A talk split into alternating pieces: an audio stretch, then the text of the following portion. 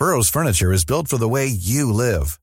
From ensuring easy assembly and disassembly to honoring highly requested new colors for their award-winning seating, they always have their customers in mind. Their modular seating is made out of durable materials to last and grow with you. And with Burrow, you always get fast, free shipping. Get up to 60% off during Burrow's Memorial Day sale at burrow.com slash ACAST. That's burrow.com slash ACAST. burrow.com slash ACAST. Quality sleep is essential. That's why the Sleep Number Smart Bed is designed for your ever-evolving sleep needs. Need a bed that's firmer or softer on either side? Helps you sleep at a comfortable temperature? Sleep Number Smart Beds let you individualize your comfort so you sleep better together. JD Power ranks Sleep Number number 1 in customer satisfaction with mattresses purchased in-store. And now save 40% on the Sleep Number limited edition Smart Bed for a limited time. For JD Power 2023 award information, visit jdpower.com/awards. Only at Sleep Number stores or sleepnumber.com. Ready to pop the question? The jewelers at BlueNile.com have got sparkle down to a science with beautiful lab-grown diamonds worthy of your most brilliant moments. Their lab-grown diamonds are independently graded and guaranteed identical to natural diamonds, and they're ready to ship to your door. Go to BlueNile.com and use promo code LISTEN to get $50 off your purchase of $500 or more. That's code LISTEN at BlueNile.com for $50 off. BlueNile.com code LISTEN. You are listening to Missed Apex Podcast. We live F1.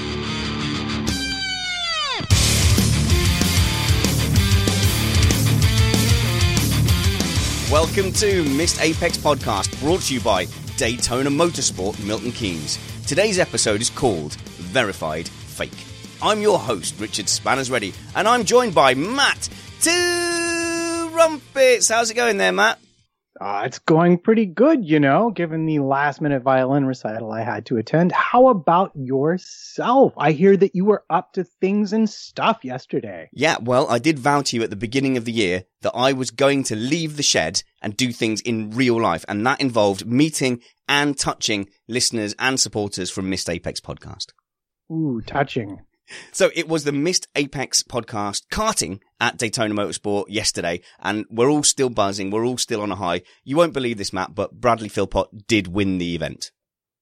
Really, I'm shocked and surprised, and certain he must have done some something illegal in order to pull that sort of a thing off. Well, there there was uh, some suggestion of track limits. We are going to get it fully investigated to see if the result stands. But but actually, there's about three guys who are at that standard. Van Gene, obviously, he's a pretty good carter Uh, and then a guy called Craig McAllister, who was at the British Rental Kart Championships as well. So those guys were just an absolute class apart. And it was absolutely soaking wet on the track. And I've, I've never done that before. It's incredibly difficult. Yeah, I, I saw some, uh, actually, Brad put up some video and I watched some of it yesterday on YouTube. It did look like, um, how did they call Monza? An adventure? Yeah, absolutely. And I got all this advice. Make sure you take the outside line, stay off the racing line.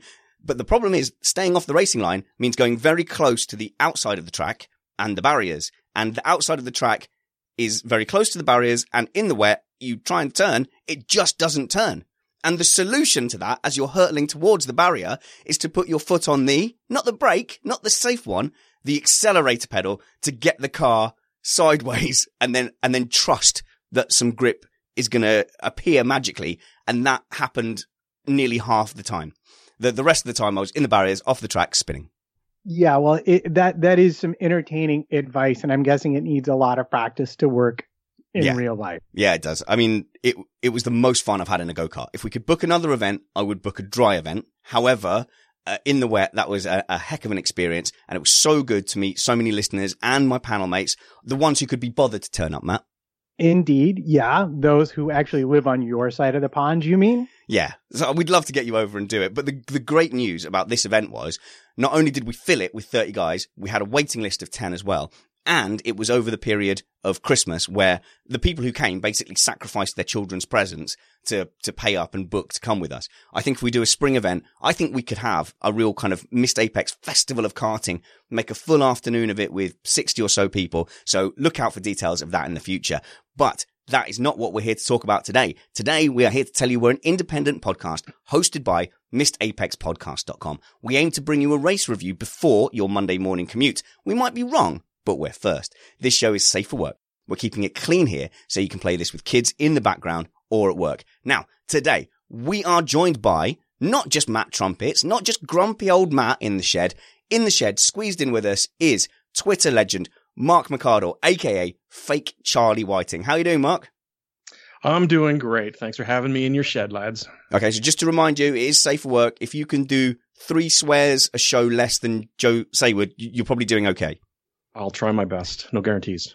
So, so, Mark, before we start, you you are a Canadian. You are a Canadian citizen. You you said Canadian very very strangely. I'm a Canadian, but I'm also British. I was born in England. Aha. Thus, the uh, sense of humor, the ties to the to the uh, homeland, uh, the many trips I do there for business and pleasure, dual passports. Uh, so it's all it's all worked out nicely for me. Sorry, I didn't mean to say Canadian with such suspicion. It's just uh, you don't come across them very often. Well, you don't have to apologize. The Canadians apologize. I'm sorry you mispronounced it. Fantastic. Uh, so obviously you've got Stroll fighting your corner in Canada. How's he been received by the Canadians? Are you all very proud of him, all behind him, raring to go?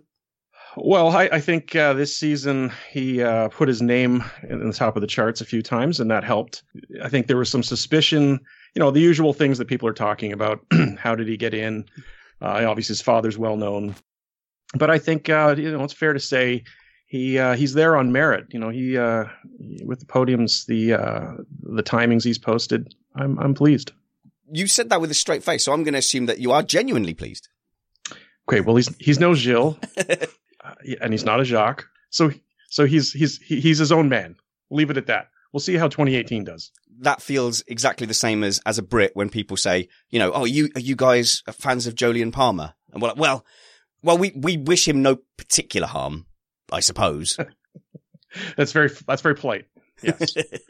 uh, look, for those of you who don't know, Mark runs a very successful and funny Twitter account posing as a fake version of the race director Charlie Whiting, and you do quite clearly say fake Charlie Whiting. Uh, but but you also do have then a picture of Charlie Whiting as your profile picture. Do you get mistaken for people thinking that you are an FIA representative? Well, I am pretty clear about it. I've been clear from the beginning, but some people, uh, they do, I guess they're slower than others and they, they think that I'm actually the Charlie Whiting.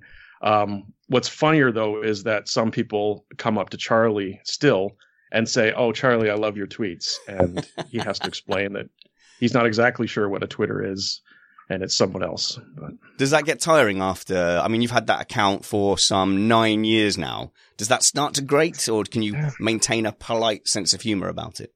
Oh, I, I keep a sense of bewilderment and a sense of humor about it all. I, I can't believe where fake Charlie has gotten me. Well, we'll get to more of where it's got you a little bit later, but do you mind if I just roll it kind of all the way back? So did you just, I mean, at that time, 2009, I was only vaguely aware of social media at all. I think I'd only just got my first computer. So did you have any links with F1 or any F1 media, or did you just sort of go, do you know what? I'm just going to, off my own back, make a parody account. And suddenly the whole internet just went, Hey, that's a great idea. Let's follow that guy. Well, it actually came from a few things. So I was aware of Twitter uh, since it first came out and wasn't sure what to make of it. But when the 2008 presidential elections were happening, I discovered that Twitter is really useful for a shared real time experience. And as you're watching a debate or you're watching something else that's, you know, the Oscars, uh, events that are happening in real time, there was another layer of the experience that was happening through Twitter. And some people are very serious and have poignant observations. Other people are just funny. Other people are complete morons. But that was another layer that I thought was interesting. It was a, a new way to experience uh, something that you were having uh, happen over TV. So with my passion for Formula One, I started thinking about how would Twitter and Formula One sort of meld together. And being a Canadian, you know, at Malaysian free practice two at three o'clock in the morning, you're you're sit, sitting alone. Those sessions are not typically all that exciting, and Twitter was basically an interesting way to interact. And I thought about, well, who would I want to be? Because I'm not all that interesting myself, but I thought, hey, I pretend to be someone who's actually interesting, and uh, we'll, we'll we'll see where it goes. Yeah, well, you're not the only one who's not interesting by themselves. Cough, cough, spanners. I need you. Oh no, no, no, no, no. So so that's really interesting to me that that you you spent some time thinking about who you wanted to be. I remember when I joined Twitter, I just sort of joined Twitter and then thought about all the rest of it later. Did you first find people online um, receptive to your new identity? Yeah, I, it, it it sort of took off pretty quickly. Uh, I think uh, the genesis for picking Charlie, I think, is what sort of drove everything I've I've done with the account. Where I looked at drivers, and and I have favorite drivers from different eras. I have favorite drivers today. I don't have a single favorite driver I will support at all costs. And I thought, well, who's the one person in Formula One that I've always thought is really enigmatic? Someone you don't hear much from, but someone who's in the center of it all. And Charlie was the obvious character. So I started tweeting as as if I was Charlie Whiting, but I wasn't inhibited. I said the things and think the things that Charlie probably could never say.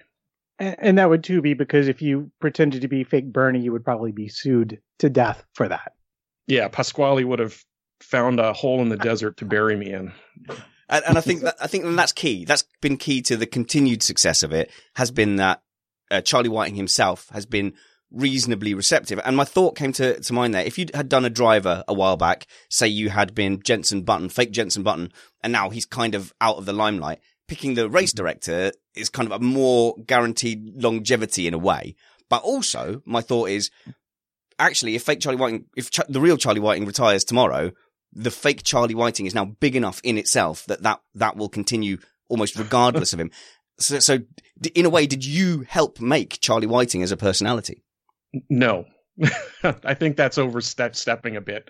Uh, I think uh, more people maybe know about Charlie Whiting uh, in the F1 fan world than than maybe did before, and uh, you know I'm I'm pleased about that because I think he is one of the most interesting people in the sport.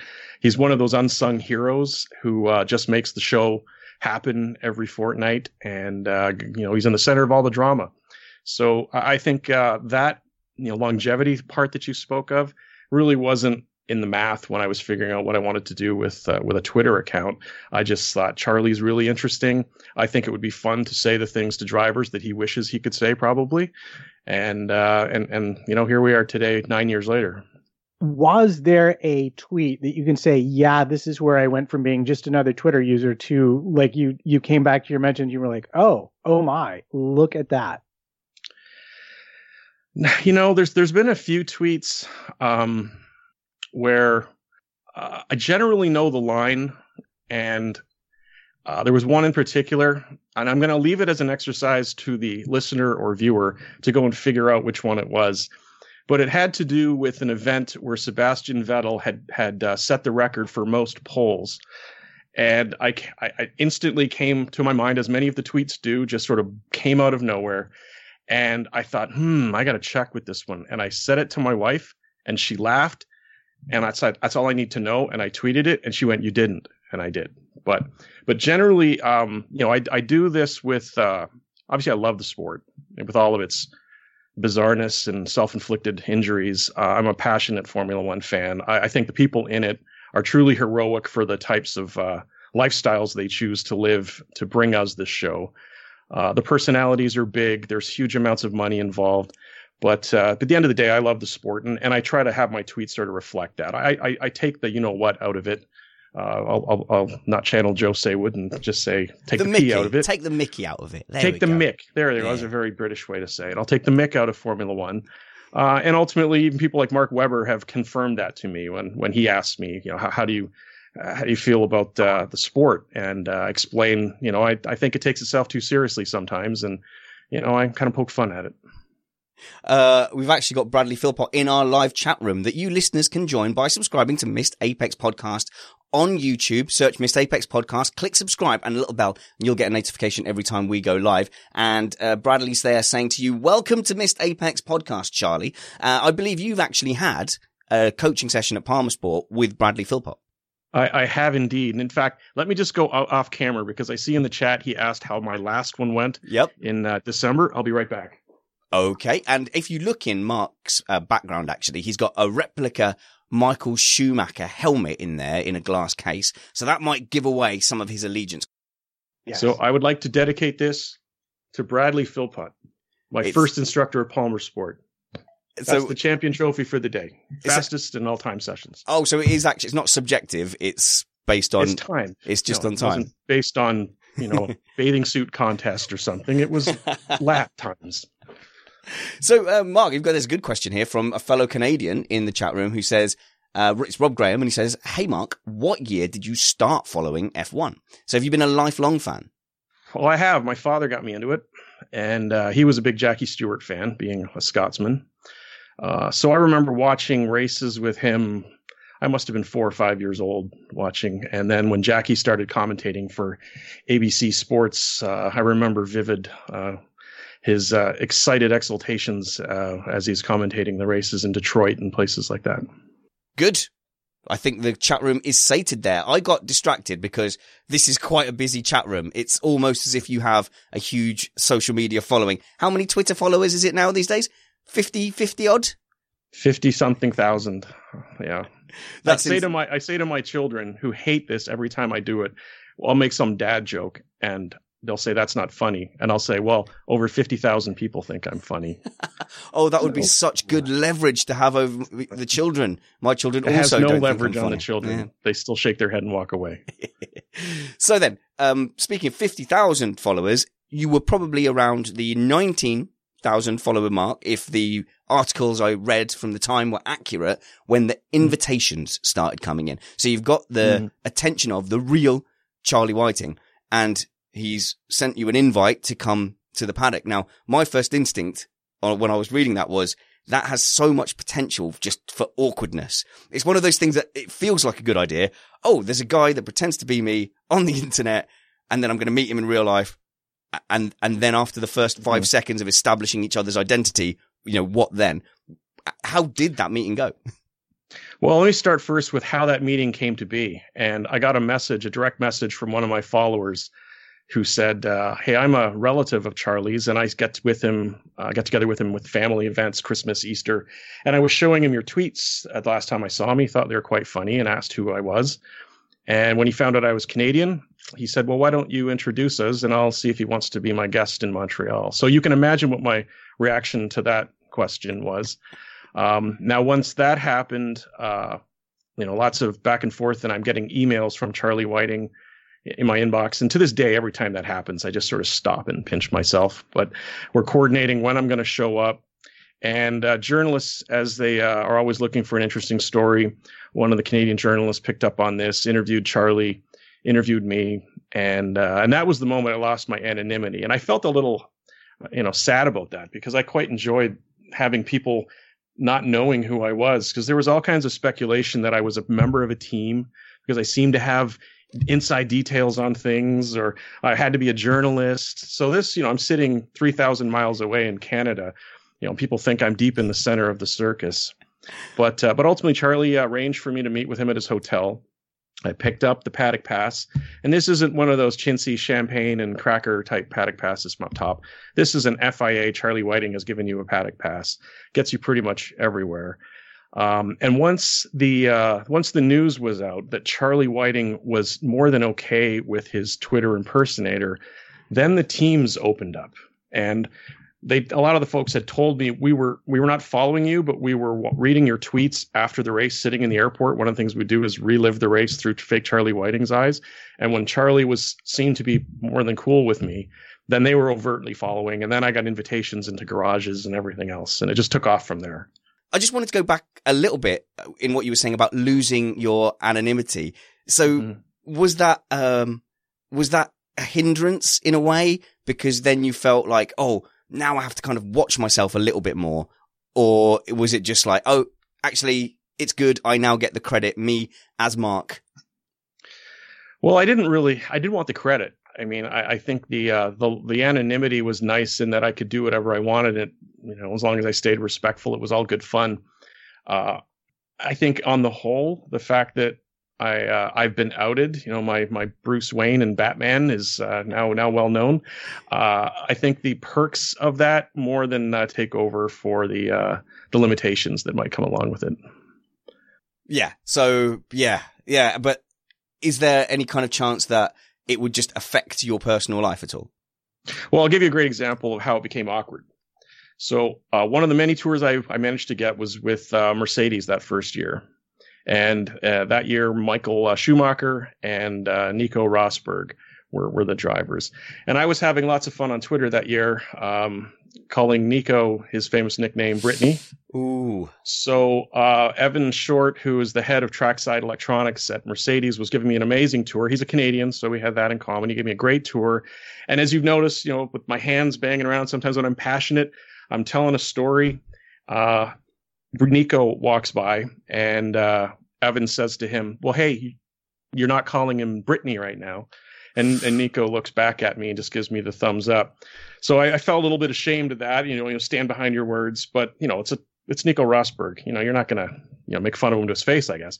But then I carry on with my exciting story, and my hands go wide, and I hit something. And as I turn to see what I've hit, it's Michael Schumacher walking past me, heading out of the garage. I'm like, oh my God, I just had a shunt with Michael Schumacher. And he looked back and smiled. So I felt felt good about that. But that was a true brush with greatness. So you know, these things are you never know what's going to happen when you're when you're in these situations. You're it's lucky not all F1 drivers from that era reacted very well to getting hit in the head. Was it Montoya who just went absolutely nuts at a journalist? Oh, probably for getting yeah, hit on the known, head. Yeah, that's uh, that's that's really funny because we sit here and, and there's a, a lot of bravery just being you know sat in front of a screen or on a Twitter account and you like last week we made a parody song about Williams being all about the money and but you go well if Claire Williams was sat in front of me actually it would be hero worship mm-hmm. so there's a yeah. there's a line now where you're gonna actually bump into these people where you have to pause before you hit the tweet button. You know, something came up on one of your previous podcasts with Joe Saward that I thought was really interesting for him to say, and it's that uh, we we don't think of the uh, F1 media as journalists, or we, we shouldn't, because they are part of the circus, and they're going to write objective stories, but they're still supporters of it, and and I think they're in a similar situation to you know what we would be tweeting something that might be funny but ultimately awkward if we're face to face with them. If they write a story that might be embarrassing to a team principal, their access may be uh, affected or the relationship may be affected. So it's it's uh, it's it's you know everything has consequences. Sort of, yeah, yeah. Well, Matt, me and Matt still don't live as if there's any, but just talk to me about the growth of the account because there's got to be there's certain stages, especially with Twitter, where you're out there talking to no one or you're trying to get in on other threads and conversations and generally will be ignored because it's not like Facebook with your friends and family. It can be quite a, a one way, you know, thing at times. So you must have suddenly noticed at some point you're, you're tweeting things and you go, well, 10 people liked it. Oh, now there's six replies. And then if you look on your timeline now, you will just tweet an inane thing and there's a hundred likes on there. So yeah. like, how did that feel as it was growing? How did that change your attitude to it? Well, it, it is still really fun when you tweet something that makes you, you laugh yourself, and then you instantly see your Twitter feed go into the Matrix mode, and it's just a stream of people well, PMSLing, and you know that that's that's fun. That's that's that's when you know you've added something to the experience, and and that's what I like about Twitter. So when you get to that stage, though, do you just kind of you get notifications, and you just there's no way you can scroll through all those notifications? No, it's really hard. There there are some uh, you know I use t- uh, TweetDeck and I, have got a set of uh, folks that I pay particular attention to, and no, I won't tell you who they are. But when they tweet something, they're typically things that I'm interested in, and often tee me off. Sure, sure, you're you're nearby that list. I'm I'm list adjacent. uh, yeah, so you know, uh, you suddenly realize people are, are reacting to your tweets. What you don't tend to do is you never get dragged into like a flame war. Whereas a lot of yeah. people, especially at my kind of level, especially podcast hosts, um, you might have noticed occasionally get friction, brush up against each other with such interaction. How do you partition that? Well, I learned lesson early. Uh, do you remember the uh, booing on the at the podium? The thing that was driving some yes. of us mad. We just thought, look, these are exceptional athletes you might not they might not be your favorite team or driver, but if they've reached the podium, don't clap or clap, but no booing. And and I got into some back and forths with some people that just said it was like a right of every fan to to express themselves however they want. And I said, well, yes, you have a free freedom of expression, but what about respect for the sport? And so so I've learned to not get into those types of arguments with people that otherwise will never change their mind. But that is a that is not easy on Twitter times. You have to bite your tongue. It, is. And I know a driver who is banned by his immediate agents and team uh, and family and friends around him from tweeting anything political because he's very, you know, he's a very political animal, much like I am. And I've had people say to me, you, shouldn't be uh, expressing your political view on the Spanners Ready account. And I go, well, it's just my opinion, you know. So Yeah. it must be sometimes tempting when you see like I don't know some human rights issue or something that appeals to you to then want to send that to fifty thousand fans, and then you have to go, well, actually, they're F one fans. Well, you know, I I also discovered a long time ago that that people don't mind generally when I tweet things like the Queen's Jubilee and the flotilla, uh, the Academy Awards, uh, you know, other races, you know, IndyCar races. I, I often live tweet. Um, you know, tennis. I mean, it, it's it's just fun, and I think the politics side, uh, that's where things. You know, I get a lot of people saying when I express my views about what's going on in the U.S you know, the people that support the current administration saying, "Why don't you just stick to Formula One?" You know, the usual types of stuff. And you go because that's a terrible just point, thing. I just want point to out talk about a it. big unfollow button that they can go and press. Yeah, exactly. Uh, so, from your point of view as well, f- just from a wish fulfillment point of view, when it comes to social media, forgetting about real life, um, in the real world, w- we had a moment where Damon Hill followed the Missed Apex podcast account, and that pops up on your phone. Damon Hill follows you, and he was like my first F1 hero as a teenager, and you just go, "Oh my god, Damon Hill!" You know, I don't know why he's See my- done that. See Huh? my helmet? You've got see your Michael helmet? Schumacher helmet in the background. Yes, absolutely. That's a Ferrari helmet as well. Uh, so Yes. there's a signature on that. Is that his? That is his. I didn't put that there myself. No, that's that's actually it's actually his. I'm just pointing that out to rub rub the whole Damon Hill Schumacher thing. oh, right. So face. basically, I went to I know that's a sore subject for you. I went to Tenerife. You went to Elevenerife. Is what you're trying to do to me there. And the fact that I was telling you earlier how much it hurt in 1994. We're not going to get on that again. Um, but but you must get those those moments where you suddenly go, oh. You know, the Mercedes account is following you, or whatever, and you just go, "How? Why? Why me?" Like, do you get imposter syndrome at all? And you think, "Why? Why? Why am I getting this attention?" Well, my immediate thought when I see someone like when Nico Rosberg followed me, I, I, my first thought was, "Good God, why? Why would he do that?" um, I would, I, I'd love to actually uh, get an answer to that. Um, you know, others followed me because I, I think it's, it's taken on a bit of a life of its own. Like Zak Brown uh, at McLaren follows me, and you know, like wow, that's that's pretty nice. Uh, yeah, maybe direct message him and you know say good job on the power unit change, maybe. And and know? do you do that? Because when I got fake Charlie Whiting follows you on Twitter, oh, straight in the DMs, dude, dude, yeah, what's up? C- Well, come and talk to well- us. I try not to be that eager. All right, okay, so play it cool next time. Play a little cool. when Hamilton eventually follows me, when he's uh, finished his social media embargo, that I'll play it nice and slick. I'll just be like, "Sup, dude." That's how I roll. So, can you just now tweet any F1 celeb you like or teams, and they sort of would feel a social pressure to respond to you? Uh no, it depends on the team. Uh, uh you know, Renault and uh and Mercedes, uh Force India, they've they've been lots of fun. The the team that I can't get so much as a, a smirk out of is Ferrari. And I have tried. Uh, I have tried many different ways, many different times. Uh, in the paddock, you know, lots of teams, most teams have even like had me into the hospitality at least, not not garage tours. So I'm incredibly lucky by that. But I can't even get the time of day from the Ferrari team. So it's very strange. They're a different breed, a different lot. Well, you're not alone, I don't think, because I know Joe was actually quite animated on the subject of Ferrari just closing up, especially midway through the season when things were starting to go wrong. They just shut up shop this season. So I think they've got less of that obligation to talk to people.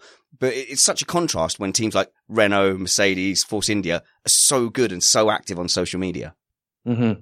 We've had a lot of fun with them. It, and that, and I said, you see some of the long threads where teams will interact, and then I'll pipe in with something from race control, and then they'll respond back. And it it's it's generally through maybe the duller parts of a session or uh, uh, during uh, during a delay. But but all in all, it, it's good fun. But so, someone told me a couple of years ago in the paddock that uh, the reason Ferrari people generally aren't all that happy looking is that at Ferrari, when you're not winning, you're not supposed to look like you're happy. And I think they have perfected that.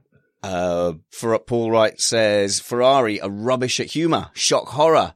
uh, Christopher Fonseca. How are Ferrari the least enthusi- enthusiastic Italians on the planet?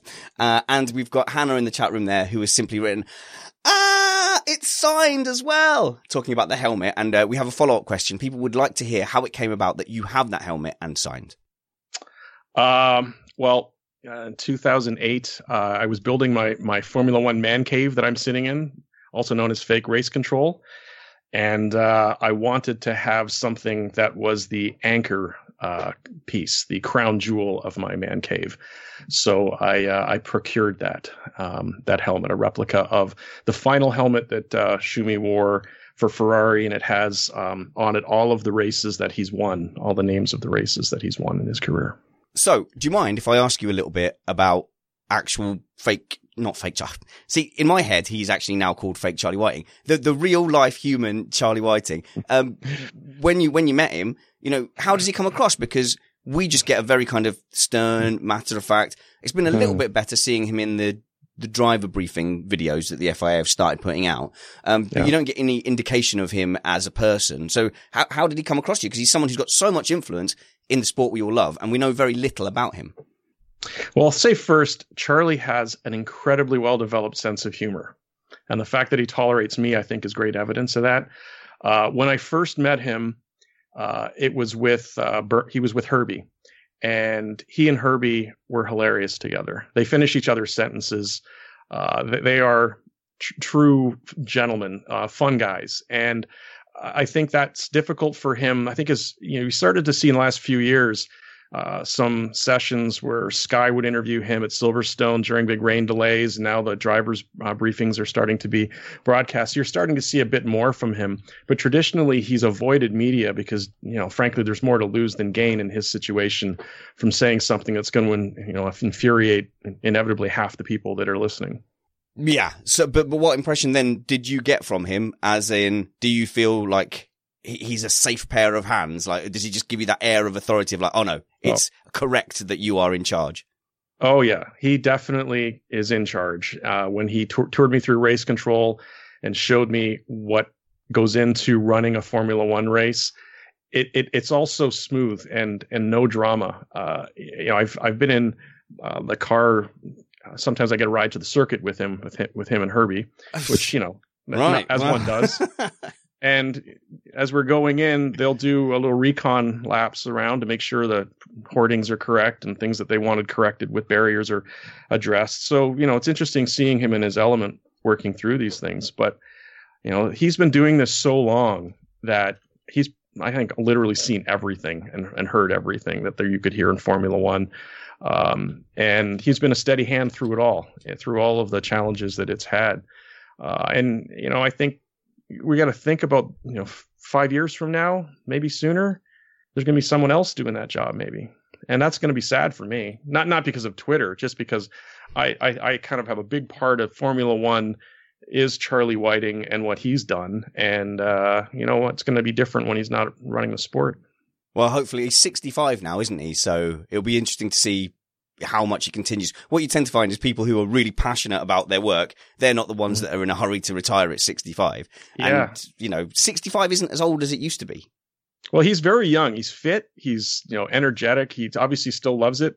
So I'm hoping he keeps doing it for another 20 years. But you know, So how much paddock access do you now, you get? You, you, I didn't quite realize you're painting a picture now of being actually quite close to this Mr. Whiting. So, I mean, how much paddock access does being Mark McCardle get you? Well, after I passed the first audition, uh, when I first met him, uh, Charlie said, "Well, let me know if you're ever coming to any more races, and I'll set you up with passes if I can." So he's been gracious at every race that I've been to uh, since then. Uh, there's been a paddock pass for me. Okay, then. So you've been doing this nine years now. What is the best thing that being fake Charlie Whiting has enabled you to do? Because your pin tweet is you saying, I am grateful for what this account has enabled in my life. Uh, so, you know, what's, what's premium on that list? And are you next in line to get go in one of those dual seater Formula One cars? Well, uh, been there, done that. Uh, in the U.S. Grand Prix in Austin, the first year they did that, Pirelli had a three seater. Uh, Formula One car experience, and they invited me and Mrs. Fake Charlie Whiting to uh, to enjoy that ride. So we did that in twenty, what was it, twenty thirteen, I think. Uh, so done that. Um, first year in the paddock, the Thursday afternoon, uh, I had a ride in the medical car. I had hot laps in the medical car. Whoa, that was beyond amazing. You know, who who was um, in with you then? You, did you have one of the medics in, or did you? Normally, being a little extra can be a bit much, but when it comes to healthcare, it pays to be extra. And United Healthcare makes it easy with Health Protector Guard fixed indemnity insurance plans. Underwritten by Golden Rule Insurance Company, they supplement your primary plan, helping you manage out of pocket costs without the usual requirements and restrictions like deductibles and enrollment periods. So when it comes to covering your medical bills, you can feel good about being a little extra. Visit uh1.com to find the Health Protector Guard plan for you. When you're ready to pop the question, the last thing you want to do is second guess the ring. At Bluenile.com, you can design a one of a kind ring with the ease and convenience of shopping online. Choose your diamond and setting. When you find the one, you'll get it delivered right to your door. Go to Bluenile.com and use promo code LISTEN to get $50 off your purchase of $500 or more. That's code LISTEN at Bluenile.com for $50 off your purchase. Bluenile.com code LISTEN. Millions of people have lost weight with personalized plans from Noom, like Evan, who can't stand salads and still lost 50 pounds. Salads, generally, for most people, are the easy button, right? For me, that wasn't an option. I never really was a salad guy. That's just not who I am. But Noom worked for me. Get your personalized plan today at Noom.com. Real Noom user compensated to provide their story. In four weeks, the typical Noom user can expect to lose one to two pounds per week. Individual results may vary. You just have his driver. No, it was Alan van der Merwe. He was driving, the medical car driver, the one who is first on scene whenever there's an accident. He was basically doing a lighting uh, and flag test um, to make sure all the lighting systems were ready for the practice sessions the next day. So we were barreling around uh, Montreal circuit in this uh, estate Mercedes AMG, and I couldn't believe how he was thrashing that car around. It was under. There's four four adult men in the car with 200 kilos of medical equipment, and it was uh, just uh, what an experience! Crazy ride. Especially when you think some of the conditions that they go out in are generally like uh, wet, wet conditions as well. So they've got to be like Yeah. proper skilled drivers to do it. Uh, just going to the chat room here, uh, Christian is saying, uh, Bet Vettel cussing Charlie out caused a raised eyebrow. And have you discussed that with him? When Vettel, I think it was in Mexico, basically said, I have a message for Charlie. Um, I didn't discuss it with him. We had a little email thread about some of the things that he's, we're starting to hear. Um, you know, most of my interactions with Charlie are, are, are by email. Um, you know, I've texted him and phoned him a few times, generally when I'm at the circuit or something like that. But you know, I'm so conscious of how precious his time is. Uh, you know, there there are things that have happened that I shake my head at uh, just thinking about them now. Where I'll have a, a, a question about a technical uh, regulation because I'm a big regulations geek, as you're probably aware. Ha! Trumpets, So- you are also a regulations geek. I am a regulations geek, and uh, I, I wanted to ask you later on, like your opinion of some of the new regulations. But has he ever expressed an opinion about this current regulation set, specifically like the engines and stuff like that, or or does he deal more with just the? Because I know, actually, you know what you could ask him. You could ask him to get us copies of the uh, the the technical decisions. Technical directives. Yes, yes. Oh boy, would we ever give various parts of our anatomy for that? But it, it's long been a decision that that's not public domain. Um, is it, has he ever talked about why that is, or do you think they might be amenable to changing that? I've I've advocated for that. Um, the last person that actually asked uh, to do at least something on that regard was Mario, who runs uh, the uh, media side, because he really controls what information gets uh, gets sent out. I, I think the the technical directives are an extension of the full technical regs, and as fans that are into that part of the sport, it's it's important and entertaining for us to be able to understand well what new degree to, d- degrees of freedom have been uh, allowed or or removed and uh, how the regs are, are being evolved because they largely are are interpretations tightening of regulations that otherwise meant something, but then teams come back with questions and someone invents some new thing that they think is perfectly legit and nine other teams say is dodgy and, you know, a technical directive comes out. Right. So, which was your favorite one this year uh, of the things that got banned? That was like the oil burning, or the suspension, or my personal favorite. I'll just tell you now had to be the Ferrari blown axle that un, that that turned itself on and off depending upon steering angle. Yeah, I I think the uh, the magic that was being done because power units have been such a controversial subject for the last few years. I think the uh, use of oil uh, in creative ways is probably the right thing to do. There's so much specificity in the composition of fuel and all the other lubricants. So you know this this isn't a far-reaching new way to to deal with those things. I think the thing that the new regulation that I I, I hate the most is uh, the halos.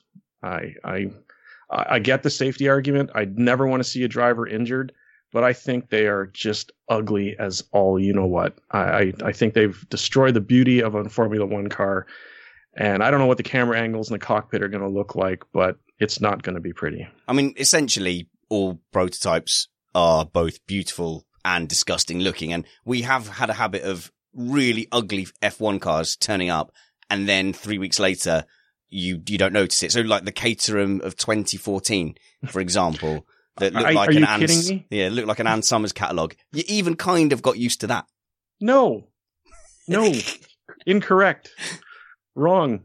This, the, the the Toro Rosso was pornographic. The the Caterham was I don't know. It was horrid. A platypusy looking. That never got better. That that you maybe you're more tolerant than I am, but I thought that season uh, was was one of the low points in aesthetic and design.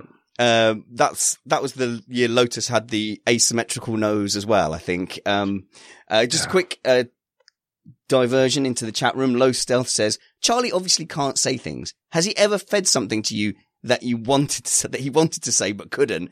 But I suppose a slightly more realistic version of that is: Have you ever been inspired by real life Charlie's comments to you and gone, "That could be useful in a comedy tweet"?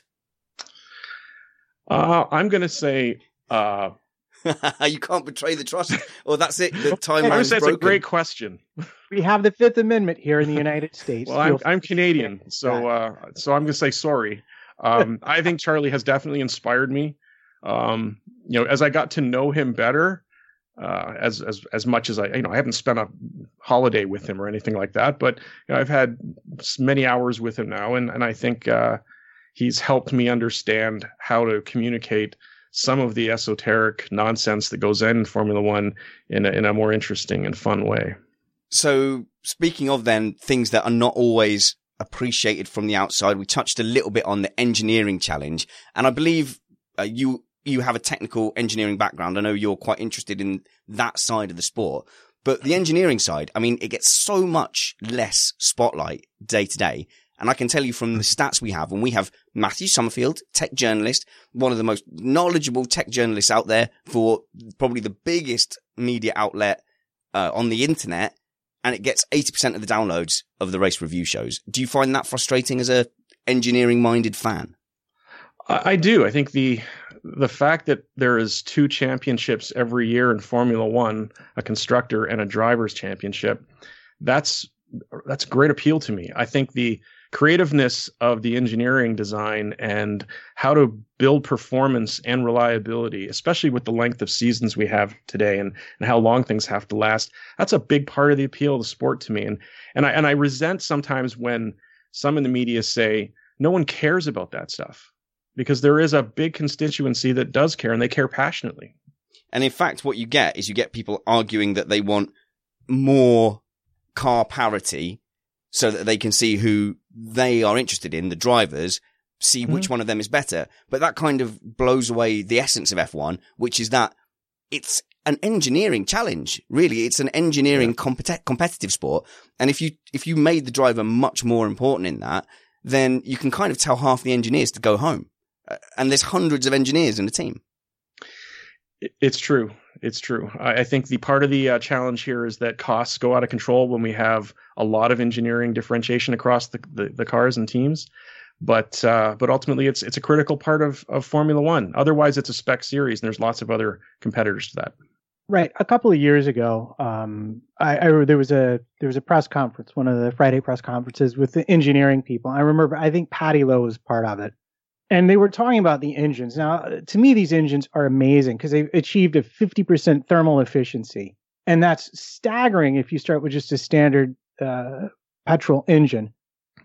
But what he said was it's very frustrating to have created something this magnificent and it gets no publicity from the sport. Now that we have different owners, owners that are clearly aimed at marketing more, do you do you get the sense that that might be something that could change to a certain extent? Will they be looking to highlight some of these achievements in their drive to publicize the sport, or do you think it's going to be the same old?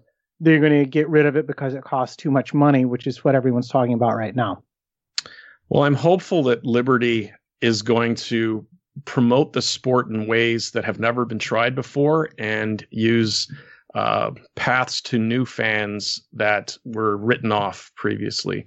But I, am all, I'm also hopeful that they're going to do that in a way that doesn't dilute the concentration of of uh, detail that long-term fans, especially those on the technical side, have have affectionately held on to for many years. And and you know they're they're probably in, in many ways as big a fan of guys like Adrian Newey as they are uh, Lewis Hamilton. You know, it's it's great. You know, when I talk to to kids, um, you know, my, my my son and his friends, my daughter and her friends about their career choices and the sport that I love. That you don't have to just go down the driver path and all of the difficulties that are involved in that go and be a physicist, go and be an aerodynamicist, go be a mechanical engineer, work hard, and one day you can be building cars for the uh, greatest sport in the world. So I'm going to ask one more question if I can, which is you're a regulations geek. Now, I know I have my regulations origin story, which is one day I found the link to the FIA page on F1 Technical when I was browsing through it uh, following race coverage. But I'm curious, what's your regulation origin story? When did you start to get interested in them, and and when did it simply, much like any right thinking person, entirely subsume your normal life? well, I, I, think it probably started with uh, magazines like Autosport and uh, and F1 Racing, when you know folks like uh, like Craig Scarborough, Scarbs F1 on Twitter. He's uh, one of my favorite uh, engineering uh, explainers. He he has a, a, way of drawing and explaining things that uh, makes you want to learn more about it. I have to just interrupt there to say that Craig Scarborough is going to be on our sister Formula E podcast, hosted by Matt Trumpets, uh, show run by Chris Stevens. They're going to be talking to Scarbs tomorrow night. Um, just Chris, unfortunately, because I mucked up the scheduling, scheduling uh, and Matt can't get on there. So make sure you follow E Radio Show on Twitter. Yeah, sorry, Mark, but yeah, these these communicators of engineering are actually quite rare though. So Scarbs mm-hmm. at that level, he's incredible and his chats with Peter Windsor. Um, yep. but then you go down a level, sorry, Summers, uh, to, um, Somerfield and his, his kind of generation coming up. And I mean, he's there going, oh no, uh, the aerodynamics on the Y2K vortex. And that's what we've got where we, we, there's not as many people focusing on that engineering as there is the sporting side and the driver side and the glamour side. Trumpets, did you literally just say Y2K vortex? Did I get it wrong? Is it not right? Y50. Y50. I do 50. oh, look at you nerds laughing at me for getting the name of a aero swirly wrong.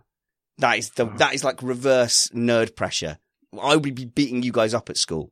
Uh, but yeah, so yeah, that communication, um, it just, it just isn't there. And it is frustrating to me that, you know, people turn off. I mean, even in this conversation, I bet 20% of the live stream just dropped off. well, I'll tell you when when the regs have come in handy. It's when people are losing their mind in, on Twitter, saying someone should get uh, a grid penalty or someone should be given this or excluded. Excluded. Yeah, you reference the regs. What do the sporting regs have to say about it? If it's a sporting issue, what do the technical regs? And people have to understand the technical regs. It's kind of black and white. Your car either conforms or it doesn't. There's no, you know, grid penalties for for things that happen in the technical regs. Those are all sporting regulation related, like things like replacing gearboxes and and components of power units. But uh, you know, I, I like being able to sprinkle some facts uh, during the uh, the intense maelstroms of debates over whether Seb should be kicked out or sent to the sent to the, the pit lane to start. Do we have time for a chat room question? Of course we Um, have. Of course we have. Your fellow Canadian in the chat room is very concerned about TV coverage in the future and wondering whether or not Canada might lose the uh, Sky coverage. I know here in the States we're maybe a little bit excited about getting uh, streaming via the app, although we don't have confirmed details on that yet. But but do you do you know anything about those plans? Uh, I don't know anything official. I've been asking. Uh, I think the last couple of years we've actually gotten more coverage in Canada than than we had previously. We were getting pretty much the full Sky pre-post show. Uh, we were getting drivers parade, uh, well, free practice two, drivers parade, uh, quali, uh, the race with all pre-post.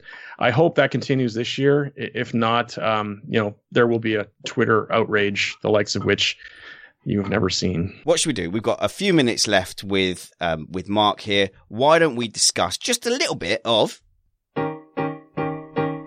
big dirty news?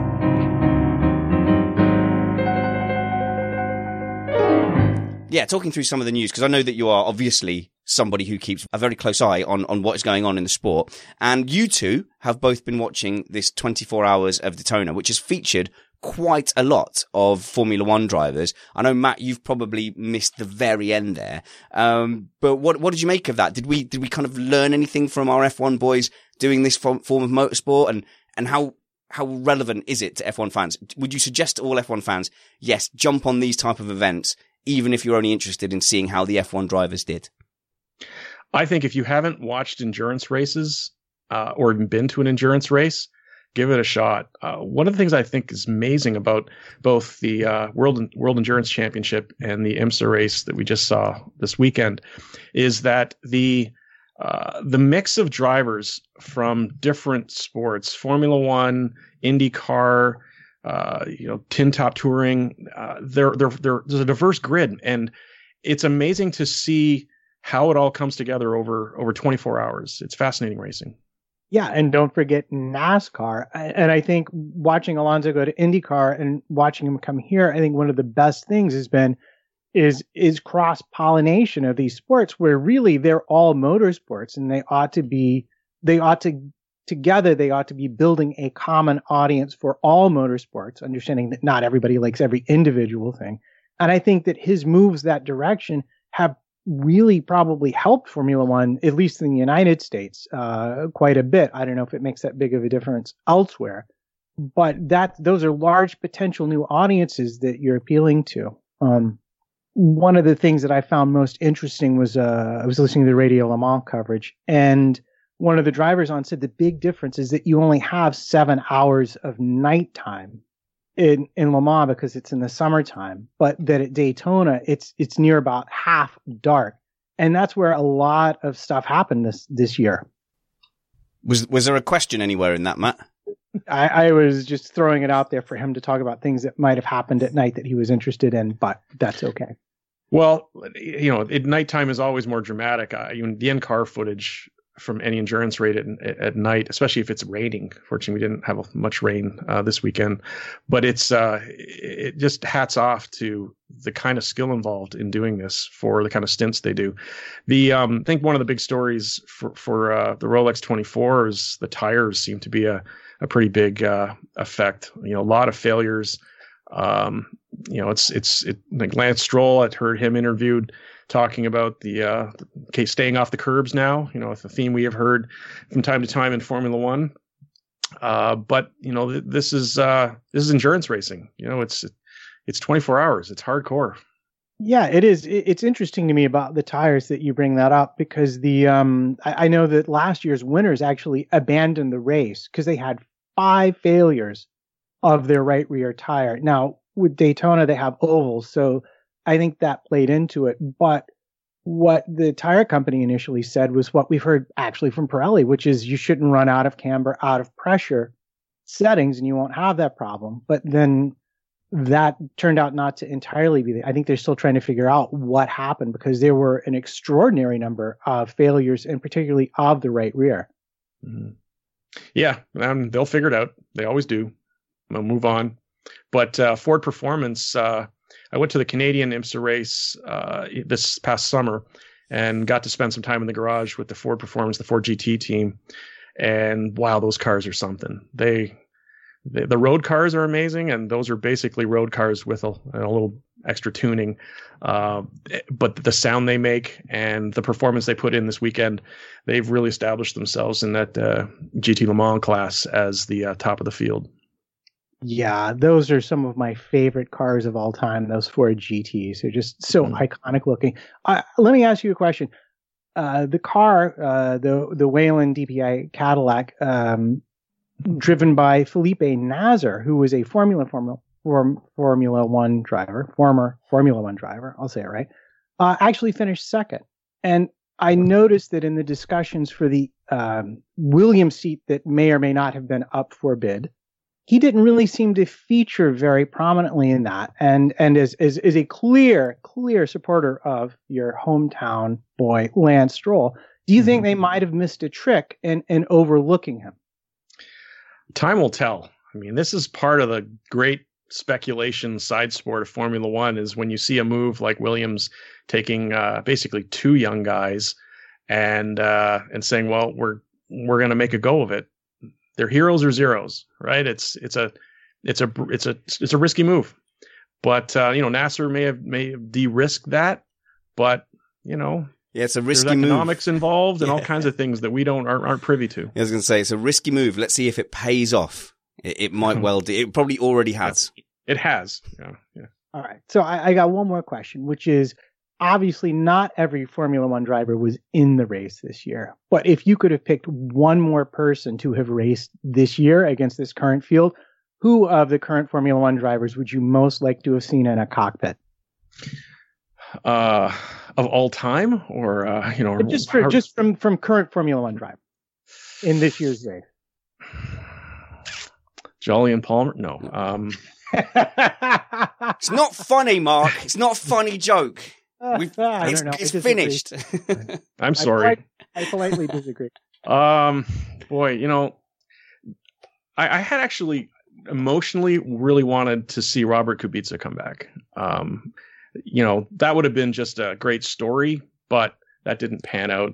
Um, you know, Jensen Button, I've loved him for, to death, but you know, he's he's on to other things and, and he's more than done his time. Same with Mark Webber. When Webber left, that really hit me because that was one of the few guys in the paddock that you know really didn't listen to the corporate handlers. He spoke, uh, you know, his mind. He called it as he see, sees it. He, you know, you put a microphone in front of him when he gets out of the car, he'll say something that will be noteworthy and uh, and oftentimes correct, and sometimes completely offside. But the characters like that, that's what I, I love. I loved that uh, after you know, the multi twenty one in the press oh. conference and stuff, and he's slamming his water on. And it, it's more, it was more aggressive that he was putting on a veil of hiding his anger when he clearly was not hiding his anger yeah. at all. Yes, exactly. So why don't we get a, a view, uh, since you're, you know, a regs guy and a regulation guy and a, a technically minded man, why don't we get your, your view on next season? Because I can taste the Formula One season approaching. I think it's something like many, many, many days away, yet I can still feel it. I think it's 59 days uh, until Australia. Yeah. Um, but we had a really fascinating engineering battle last year where we had Red Bull just drop the ball at the beginning of the season, it seems, yet you, you saw their talent as they progressed through the season. You saw how they were engineering their way out of a problem. And then we kind of saw Ferrari out the opposite. Uh, and then, of course, Mercedes were able, you know, to do both. How do you see that uh, unfolding next season. My my current suspicion is we just won't see Ferrari as strong. I think they they they had that peak, whereas the Red Bull model seems a bit more sustainable. Well, there's what I hope happens and what I think is going to happen are probably two different things. I hope that Ferrari has over the uh, winter uh, learned from what worked and didn't work last year and is going to come out strong. Uh, but you know they've they've really been listless. Like they they they the good old days where they had strong aerodynamic leadership and direction. They had you know power that was the the envy of the class. Uh, that those are not the days we're living in today. And there's been a lot of turnover, and there's constant speculation, and and and uh, uh, you know the, the the constant talk of we're leaving the sport. You know, whenever major changes are happening, so it, it's it's got to be a difficult environment to, to try and build a championship car. Uh, on the Red Bull side, boy, you know that's a team that is used to winning in the not so distant future, and uh, it's got to be killing them that, that they haven't been there. And you know they they have thrown Renault under the bus more times than I can count. Uh, and uh, we'll see how things uh, progress this year. But Newey Newey designed cars. Hopefully, he's spending less time on boats and more time on the Formula One car. Uh, and Mercedes is Mercedes. The only slight sniff we've been able to really get though from the Red Bull team is there seems to be a genuine animosity between them and Renault. Like it's not for show. I think Red Bull feel oh, yeah. genuinely kind of robbed by by how Renault have performed in the hybrid era. Sure, I, I, don't think anyone objective would say that Renault lived up to their own standards and expectations as a championship uh, factory um, power plant. Uh, but the you know when we saw this spill out, like when when Cyril and uh, and Christian and, and Helmut are having battles in the in the pit lane, you know it's it's not for show; it's real. Yeah, well, I, I would actually say the opposite. I would say that the real issue is Mercedes savagely exceeded everybody's expectations when they turned up to this new set of regulations, and it put Renault under a pressure that they lack the financial resources and managerial resources to respond to in a timely fashion. I mean, even Ferrari had to pretty much throw the kitchen sink at it to get close. Yeah. Well, yeah. Th- that's that touches on one of the things that has bothered me for more probably all time really in the modern era of Formula One. The disparity between the resources a Formula One team like Mercedes can throw at something and someone like a Force India, uh, you know, and they're all competing on the same regs, you know, for the same championship points. Uh, and then the economics of it just further exacerbate that. And, you know, some teams get a hundred million dollar head start. So that's tough. So how are you sensing that Red Bull are going to respond to Honda? Because let's make no mistake, Toro Rosso Honda is just a beta test, isn't it, for a Red Bull Honda? So can you see that going any better? Because obviously McLaren gave Honda a lot of heat. Red Bull are not going to be any more patient with them, are they? I, I, I, I'm perplexed most by Honda's lack of getting it better in the in the many years they've had to get it better it's it's a lack of material progress that that bothers me. That's not saying well in two more years they're going to nail it. Well, in two more years everyone else is going to be faster too. They need significant strides in both reliability and performance. And you know there's there's just something broken. The old Honda uh, Williams kind of days where boy that that just worked. That, that's not obviously happening today. And I think you know these things boil down to organizations that are led by leaders that set you know the direction for the everything that, that goes on there and the results accordingly. And then speaking of leaders, before we let you go, just a quick word on, on Liberty, because so much of what you're doing is in this new social media space that the old guard of Formula One more or less ignored. And I've got no ulterior motive for asking this, but you know, are you confident that Liberty are going to embrace all these forms of media, podcasts, uh, and in general, have you been impressed by their stewardship? The only thing that Liberty has done that really annoyed me was change the logo. I lost my mind. And I know a lot of people say it's a superficial little thing, but I have a decades long emotional connection to that logo. Um, so that that you know still annoys me. I look at the new one today and I still yeah, it doesn't do anything for me. Uh, but that that aside, uh, I think that there is more to be hopeful with Liberty than concerned about. I think that they're definitely open to new ideas. The two seater stuff we're seeing, the uh, ability for drivers and other uh, grid uh, team personnel to Instagram and, and do some video to show the things that fans, you know, were desperate to see. You know, that's it, when when I was when I'm in the paddock, it was always wor- I was always worried I was going to get in trouble. You know, I was, am I gonna can I do a little uh, live video? No, you, you can't. You know, Bernie will throw you out. And uh, you know, if your camera doesn't have the right sticker on it, you get tossed out. And so, so it's, it was a very scary, you know, don't break the bend or even come close to bending the rules kind of era. I think Liberty's being more creative. And through that, there's going to be mistakes. So I think we should, as fans, in the age of instant outrage, try to take a deep breath when something happens that maybe isn't fully baked. Uh, just give them the benefit of the doubt and know that they're trying to make it better. I think I've got a good example of that from Rob Graham in the chat room. He's saying, you know, the driver intro in the USA. That springs to mind as well. Now, Matt is an American. I am probably a, an Americanophile. I don't know what the correct term for that is, but I do, I do like that glitz and glamour. I like making a big deal of it. And for me, seeing those gladiators come out to the music and the interviews and Buxton following them and explosions, I was over the moon, but I'm sensing from your face that you don't feel the same. I, I think the uh, concept was probably good. I just think some of the execution, like the "Let's get ready to rumble" guy, uh, you know that you like him. Maybe that's a generational thing. I I look at that and think that's more World Wrestling than it is Formula One. Um, but but I think anything that ex- that exposes fans to the drivers in a more natural state, as much as walking through a tunnel full of fireworks onto the grid is a natural state, but you know they do that in other sports and i think it's it's kind of endearing. You know it builds up the storyline. Well, again the chat room is bringing up the airing of the driver briefings and particularly some of the uh, cuts that, that we've seen Yeah. uh, floating around on the internet. I, I think personally that's brilliant. Uh, so i take it you're in favor of that sort of thing as well? I i've loved that cut especially the one they did where they made it the office.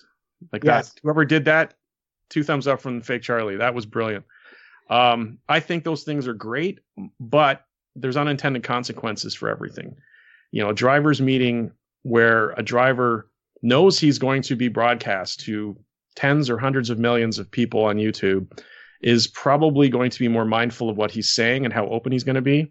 And those are, you know, supposed to be safety discussions as well as, you know, here's what's going on in the circuit this weekend. So I would not want uh, anyone to not feel comfortable bringing something up in a driver's meeting because it is now a, a broadcast platform. Uh, you know that that's not the intention, but these are the things that smart guys that are running the sport have to think about, and how much of that we get. Maybe the first 15 minutes is fairly pedestrian stuff for for them, but it's highly entertaining for us to see. That's where they could broadcast. Then the cameras are closed, and then it's okay. Anything left that we want to discuss in in camera. Excellent. Mark, would you mind helping us select our comment of the week this week? Oh God. Don't worry, it's not that hard. Matt does most of the work. Matt, have we got any candidates for? Comment of the week. And this is, of course, to do with the live stream comments. What have we got there, Matt? Yes, well, starting off with our own friend Michael Howland, Spanners will have to get himself a Canadian City T-shirt for next time instead. Your personal favorite, uh, does Matt's background need an iron? Yes, it does. Your green screen is wrinkly. Yes, I know. It needs more light as well, but c'est la vie. Uh, LGH Jetma, quote, he broke my you-know-whating head in reference to the uh, whacking Michael Schumacher. Yes, that was uh, Montoya, yeah? Uh, absolutely. Uh, uh, Felix Bolin, Y2K Vortex, the vortex to end it all. I'm not going to live that down, am I? Sorry, I just don't listen when Summers is talking. No, it's all good. And then uh, Philip Allen, not bad for a number two driver, referencing Mark Webber in the infamous press conference. Mhm. All right. Does any any of those tickle you, Mark, as a comedy Twitter genius? Well, they're all good, and I feel I should probably refer them all to the stewards where they can decide. But it looks like I'm not being given that option. Hell no. Uh, I think because it is an epic example of uh, self-inflicted injury, going to have to go with Y2K Vortex. Don't, don't. See, normally with Matt, I can overrule it. However, unfortunately, who said that one comment, uh, Matt? Felix Bolin. Oh, you traitor. He's crew as well. Ugh, we've got to give it to him. Comment of the week. Mark, it's been an absolute pleasure talking to you as somebody who has been, you know, a persistent part of all our Twitter experiences. That in itself has to be gratifying enough. That's the best part of it all. The fun that it that it is. The fun that I'm having with other people. The people I've gotten to meet, uh, and not just people who are in sport journalists and and people working on teams. The fans that that I get to meet, and those words that I I now am more comfortable hearing whenever I go to a race. Inevitably, I'll hear a number of times, "Hey, are you fake Charlie Whiting?" And I will have to, with some level of humility and embarrassment and awkwardness, say, "Yes, I am. My name is Mark." And you know. But that's that's the best part of it all. It's it's it's been an adventure. And the real comment of the week has just come in from Christopher Fonseca in the chat room. Not bad for a number two Charlie Whiting. And I think, all uh, right, I revise it. Number one, that's the winner. and on that note, um, we'll follow you at, um, is it Charlie underscore Whiting? Correct. And follow Matt at MattPT55 and me at Spanners Ready and the show at Missed Apex F1. Guys, I'm sure we can try and convince Mark to come and chat to us uh, in the regular season to give us some opinions of the season as it rolls in. I'm trying to look at his eyes to gauge whether he thinks that would be a good idea or not. There's a polite nod, uh, but until you speak to him again, until you hear from us again, remember that wounds heal, chicks dig scars, and glory lasts forever. This was Verified Fake with Mark